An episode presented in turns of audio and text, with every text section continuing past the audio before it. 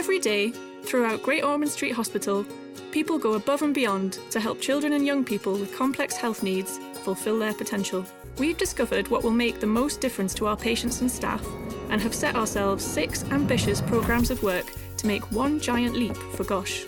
To help care for children with rare and hard to treat cancers, we'll build a new Children's Cancer Centre, a space with state of the art facilities. Fraser and I were in the boardroom in Solihull in one of our regional offices, and uh, there was a knock on the door. And uh, Fiona said, Fraser, Steve, have you got a minute? Uh, I want you to come and read this letter. And we went out onto the landing of the first floor of the Solihull office, and Fiona showed us her, her laptop, and it was a, a letter from RIBA, the Royal Institute of Architects. Fraser and I peered at the screen, and we read the first line almost simultaneously. And then we looked at each other, and Fraser said, "Oh my God, we've won Great Ormond Street." In the well-being, education, and development of our fantastic staff. In 2016, a design competition was announced for the redevelopment of Phase 4 of Great Ormond Street Hospital, arguably the most recognisable children's hospital in the world. Sisk decided to pitch for the project, and to the surprise and delight of PCSA project director Stephen Knight Stringer, Sisk won we were the outsiders. We were, you know, if there was a six horse race, which it was at the time, then we, we would have been the rank outsider. Um, so to land it was was massive, and, and, from a personal perspective, it was a yeah, it was a feel good moment because it's it's certainly rewarding. This will be the flagship project for Sisk in terms of healthcare in the UK. This landmark project not only marks the start of an exciting new chapter for Sisk's healthcare portfolio in the UK, it is also a fascinating study into how healing environments are created, building spaces that can evolve alongside medical technology, and the impact of working on a project with such a unique purpose. And it is the focus of this episode of Inside Sisk.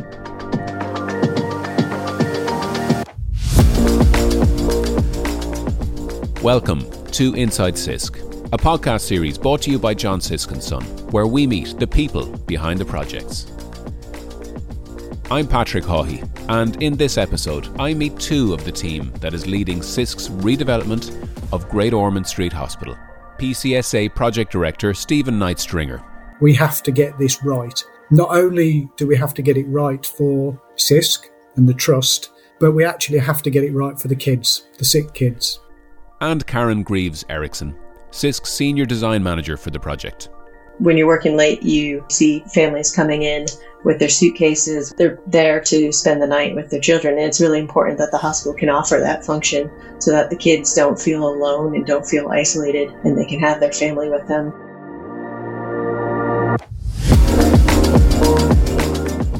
If you are enjoying the series so far, please press the follow button on Apple or Spotify, or wherever you prefer to listen to podcasts. So let's cross back over to Stephen Knight Stringer. We've already heard Stephen describe the moment that the team learned that this landmark project had been awarded to Sisk. It was a momentous day for the company, and of course, there was some celebrating to be done.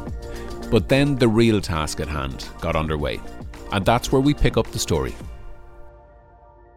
I guess for the first few days, it didn't really sink in. Um, it was, yes, we understood we had a process, and yes, and bear in mind, we were we were effectively starting with a blank sheet of paper. Uh, you know, we there was a, a, concept design. We had a few ideas. We put some drawings together with our tender, um, but this was the, the, the magnitude of the task was was became more and more crystallized in our minds when we realized that you know we were going from a blank sheet of paper to delivering um, 175 million pound children's hospital in the centre of London, um, and it's the biggest children's hospital brand in the in the world. So the magnitude of it became increasingly more apparent as the, as the days and weeks went on. Um, it's not a process which bothered or troubled us because you know I've built several hospitals in my career. Fraser had at the time, so we knew what was ahead of us. Um, I think the uh, the one of the one of the things we did say was this this is an iconic building. It's an iconic brand, and we have to get this right. not only do we have to get it right for Sisk and the trust, but we actually have to get it right for the kids, the sick kids, you know. And when you walk round the existing hospital at Great Ormond Street, which I do frequently, every week almost, um, it is a tired old building. It's not fit for purpose, and you see, you know, when you when you pass really sick kids on on beds and wheelchairs, you feel more of an attachment to this. It's not just a building. It's not just a hospital. This is a kids' hospital, and these are really sick kids, and and it's more of an emotional attachment to this building rather than just being a building. There is yeah. far more to it than that. And is a building part of the healing process? The environment that those uh, sick kids are in is it a factor in their healing alongside the care, the medicine, the treatment? It, it's a massive factor. You, you, you. It is. It is huge. One of the questions in the brief was consider two things. It needs to be a hospital that doesn't look like a hospital. It yeah. needs to be far more homely. And, and, and in fairness to the trust, part of the brief was they engaged, they have a, a young people's forum at Great Ormond Street. Um, and that consists of ex patients, um, you know, kids that have kids that were in the hospital in their early years, two, three, four years old, who may now be 12, 13, 14, 15 years old. But they're part of the White Young People's Forum. And part of the design brief, which came out with the tender, was a long piece of work that the YPF had put together in terms of images, um, what they wanted. You know, they, they, they, the, the trust asked them, what, this is your hospital. What do you want in a hospital? and, and, and the the underlying theme was we don't want it to look like a hospital. We want it to look like a home. And creating that environment has a huge effect on how children recover from which are pretty pretty dire circumstances if i'm honest you can't you can't downplay this you know these some of these rare disease and sicknesses that these and particularly the cancer children are very poorly um, so giving them an environment within which they feel comfortable um, and it doesn't feel like a hospital is, is huge and, and, it, and, it, and it significantly helps their recovery. You know, you can't play that down in any way, shape, or form. I'll tell you a story, if, if I may. Um, and this is a story that the Trust's previous project director, the delivery director, talked me through. And it was uh, around a, um, a small child that was in, in the hospital, sick child, a, a young boy who was about four or five years old. And um, he was in his room, which was overlooking one of the previous phases of the building. And uh, the contractor at the time had a tower crane. And every morning, the, the tower crane driver climbed the mast of his tower crane. And uh, the little boy saw him doing this and, and as the days and weeks went past, every every morning he saw the tower crane driver climb up the mast and do his day's work, and then climb down again in the evening. And um, one day, the uh, the little boy was standing at the at the window, and uh, he waved at the tower crane driver, and the tower crane driver waved back to him. And this happened more and more frequently as the days and weeks went past, and the nurses recognised this, uh, and as the, the weeks progressed, the little boy started to draw pictures and hold them up to the window. And as he was waving to the tower crane driver, he was holding pictures up at the window. And the nurses thought what a good idea it would be to get the tower crane driver to come in to, to meet the little boy. And they did. And uh, they brought they brought him in, and over the course of the next few months, the tower crane driver came in to, to meet the little little fella, quite regularly. Every few days, he'd come in and spend half an hour in the in the room with the little little fella, and um, they formed quite a significant bond. And the tower crane driver met the family of the little boy as well. Sadly, the, the little boy didn't make it. Um, unfortunately, he he did pass. Clearly, the family were devastated. So was the the crane driver. But the crane driver now has a real friendship with the family of the little boy. Um, and that friendship continues to this day, as I understand it. So that little story, whilst it's quite a sad outcome, just demonstrates to me that this is more than just a hospital. You know, that guy had an emotional connection to a patient and the family. But that just demonstrates to me why this hospital, this children's hospital, means more than just a building. As project director, is it important to you to instill a sense of that difference in this project to any other project they, they may have worked on or may be working on in the future? Is that something that's important for you to communicate to the people who will be working on it? Oh, absolutely, yes. I mean, my my team my team that I'm working with at the moment, we've we've shaped that team into an extremely successful delivery team, and, and we're set up well to deliver this project. They all understand that they are contributing in their own way, in their own role, to delivering a children's hospital. Um, and you know, I could ask I could ask any one of my team, um, "What's your job?" and they'll tell me. It might be a document controller, it might be a design manager, it might be an MEP manager. Um, but ultimately, that's their that's their task, if you like. Their job is to build a children's hospital. And I liken it to a story where a reporter went into the NASA facility in, in Florida. Uh, there was a, a janitor mopping the floor, and the reporter asked the janitor what his job was. And his response was, We're putting a man on the moon. And for me, that's the same scenario. You know, we all do different things and we all have different disciplines, different skills, but we're all doing one thing. And, and in this instance, we're delivering a children's hospital. One of the people on this team is Karen Greaves Erickson. Karen is the senior design manager for the project, responsible for managing the design team and ensuring that what is ultimately built is a place where sick children feel at home and can heal as quickly as possible. Karen is an architect by training and it is an area that has long been her passion. I've wanted to be an architect since I was 13 years old.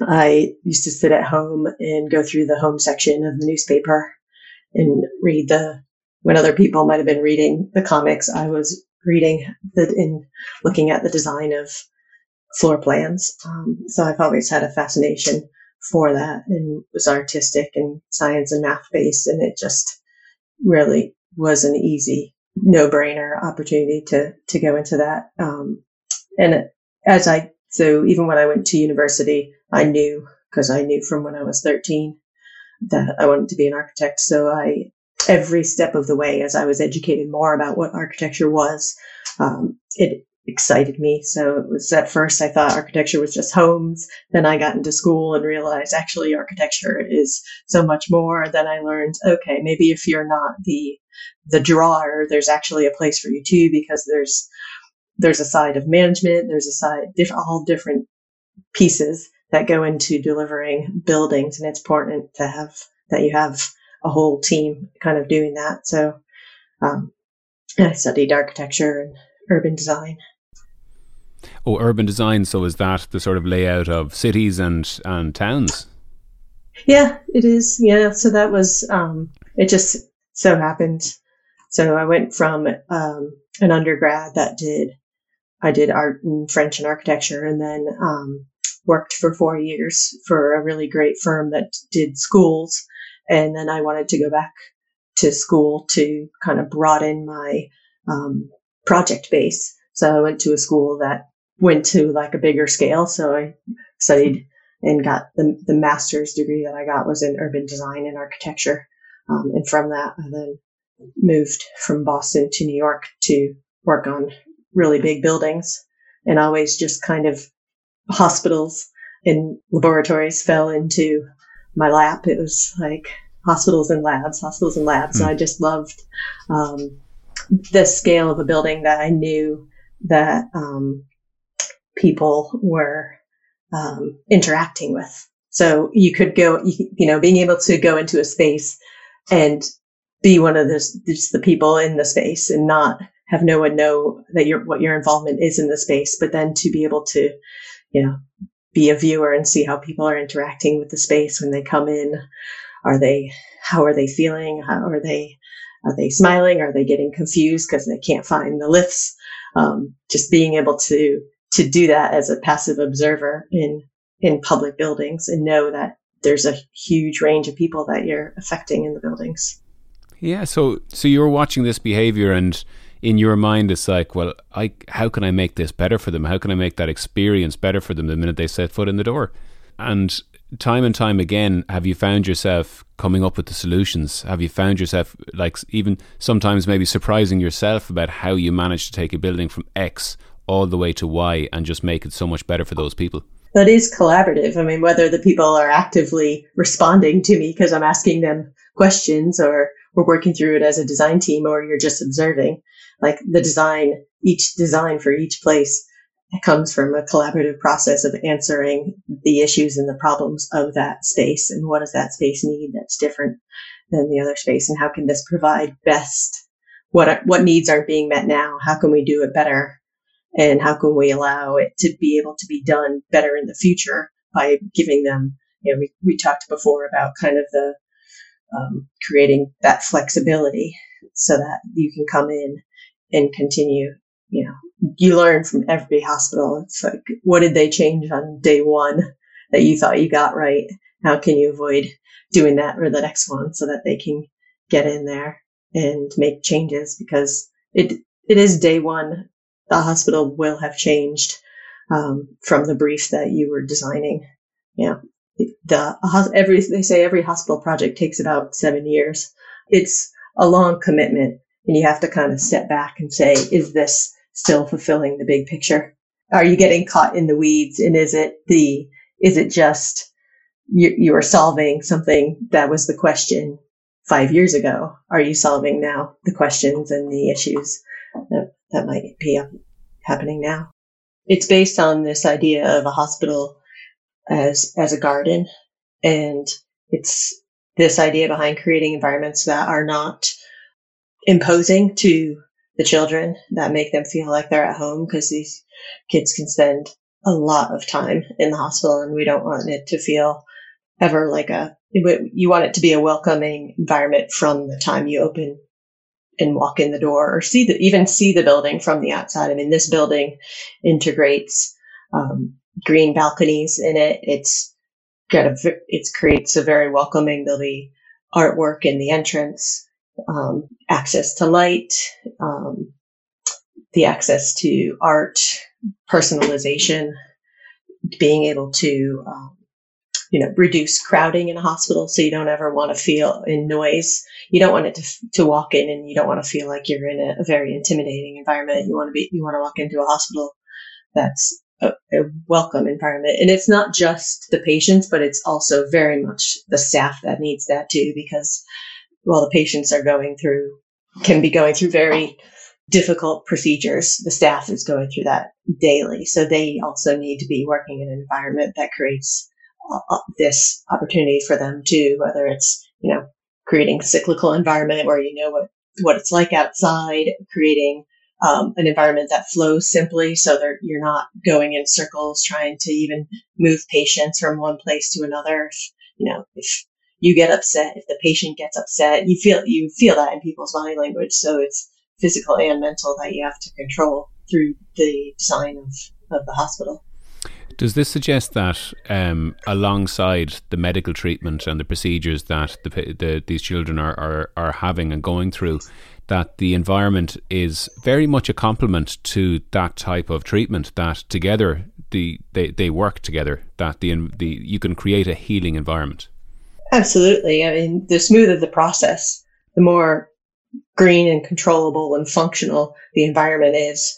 Uh, studies have shown that it creates good buildings, create good environments, especially in healthcare. The sooner that you can get a patient from from a treatment into the bed, into you know, if possible, their home, that's the best healing environment. You, know, you don't want to have to have people um, staying unnecessarily in in in locations um, that are stressful to them. So you want to be able to move them into comfortable environments, and it's all part of the healing process. Yeah, and also you mentioned you know trying to get them home as quickly as possible, but while while they're still in the hospital.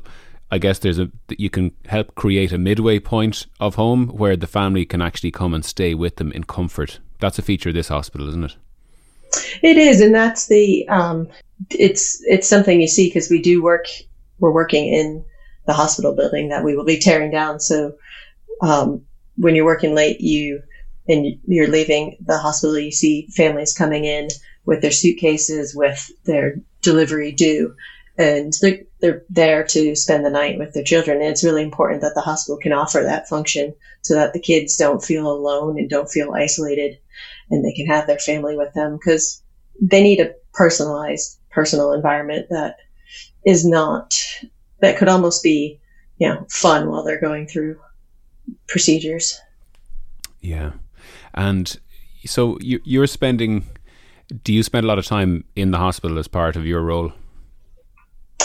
It's it's where our office is, and um, it's the best place to understand what the building will need is to be in the hospital and see it. I mean, it's more just what you learn by through other people's processes of things you pick up on just moving through. Like I said, the hospital is a very complex campus environment, and you see um, how all the different facets are using it. This hospital does not have anywhere for like hiding. There's no back of house. There's no, um, there's no spot where you can kind of everything is very visible and you can see the effect that the design has on on the people who are working there in many different facets, whether they're doing maintenance, doing cleaning, um, trying to move a patient, or they are the patients, or they're the parents in the family. So it's all very, very visible within the hospital. So it needs to be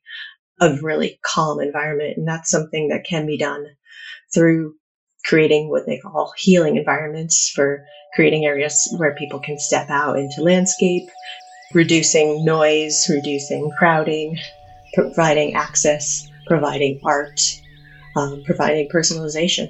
All hospitals need that kind of element of fun design in them to keep them from being a sterile hospital. Nobody wants a sterile hospital anymore.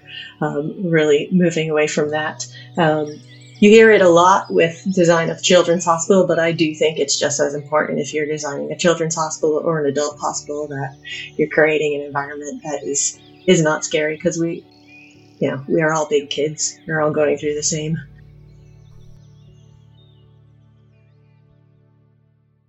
A project of this size and significance is not without its challenges.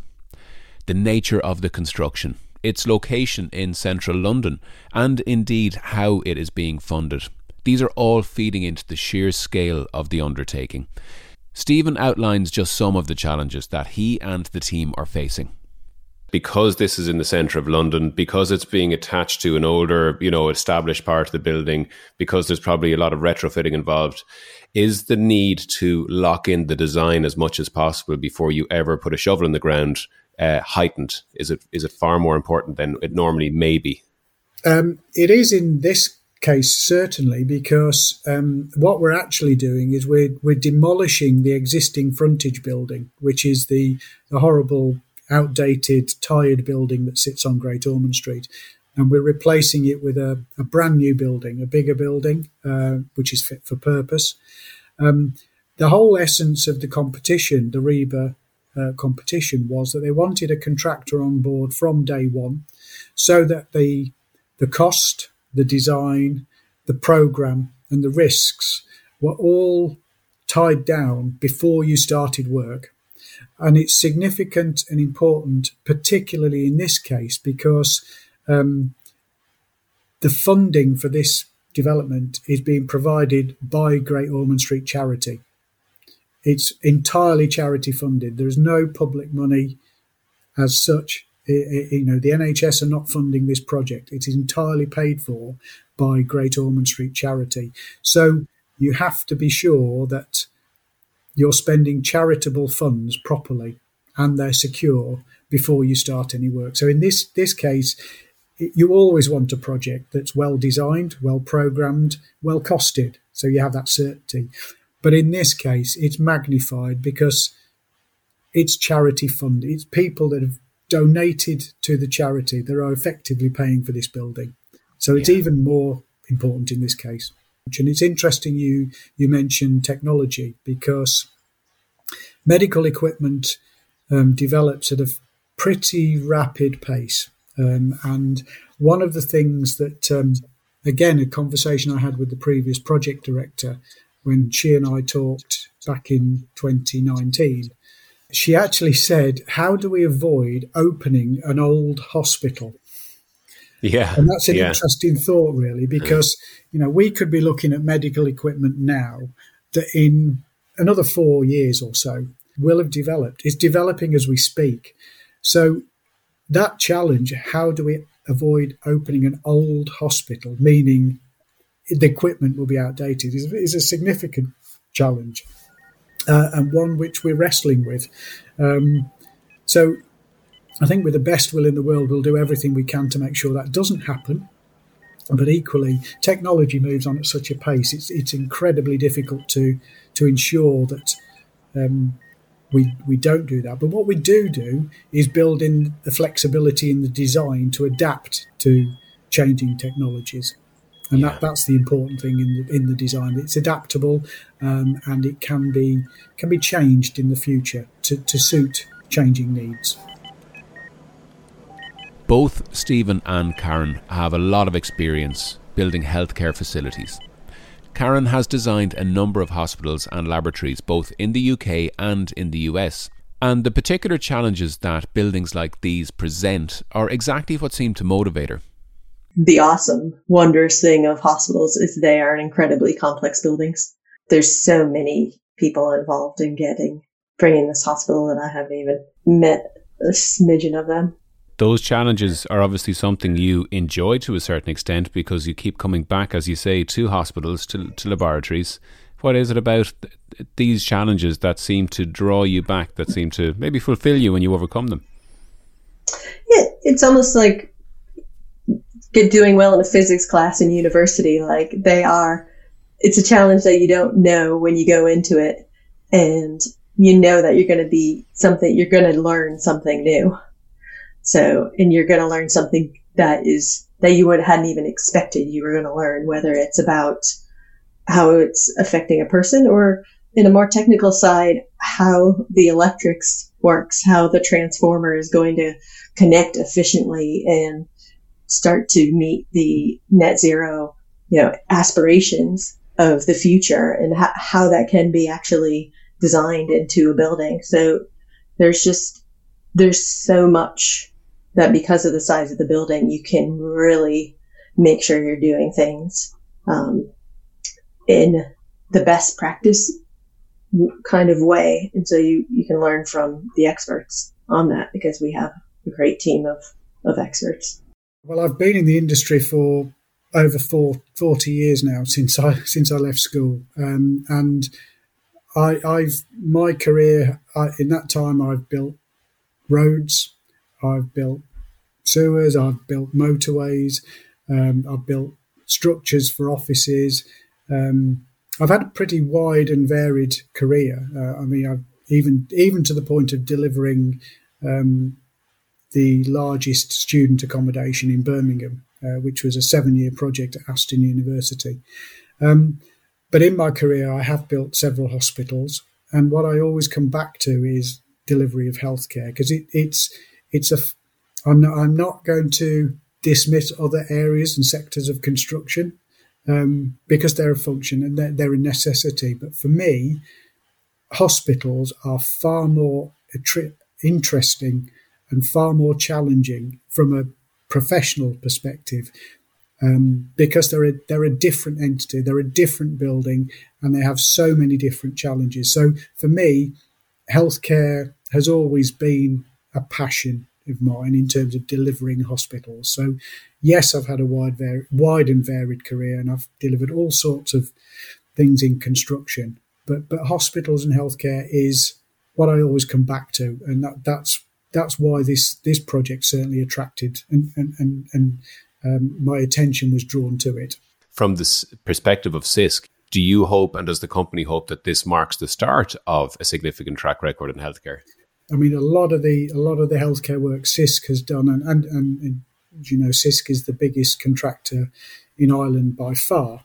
So they do have a track record in Ireland, but in terms of the UK, this will be the flagship healthcare project for Sisk in the UK. So yes, it's um, undoubtedly um, an important project for Sisk, and it, and it will, I have no doubt, um, serve as the launch pad for bigger, bigger and even more interesting challenges because we have, um, as a business, secured places on the um, National uh, Health Uh, uh, health services framework for delivering healthcare in the UK. That's been a recent thing in the last couple of years.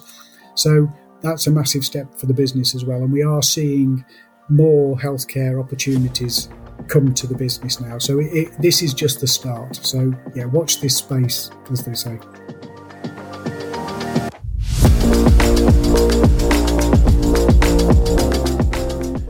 While the development of Great Ormond Street Hospital marks the start of a very significant new chapter in the story of John Sisk and Son, it is also the project that will help shape the final chapter of a long and successful career for Stephen Knight Stringer, and one that will be a source of great pride and you know, I quite often get laughed at. You know, some of my friends and family, I say, "Oh yeah, I built that," or "I built this road." Well, yeah, it's a road. We all drive on roads, but not everybody builds a hospital. Yeah. You know, and um, and I, and I, I'm I'm sort of coming to the back end of my career.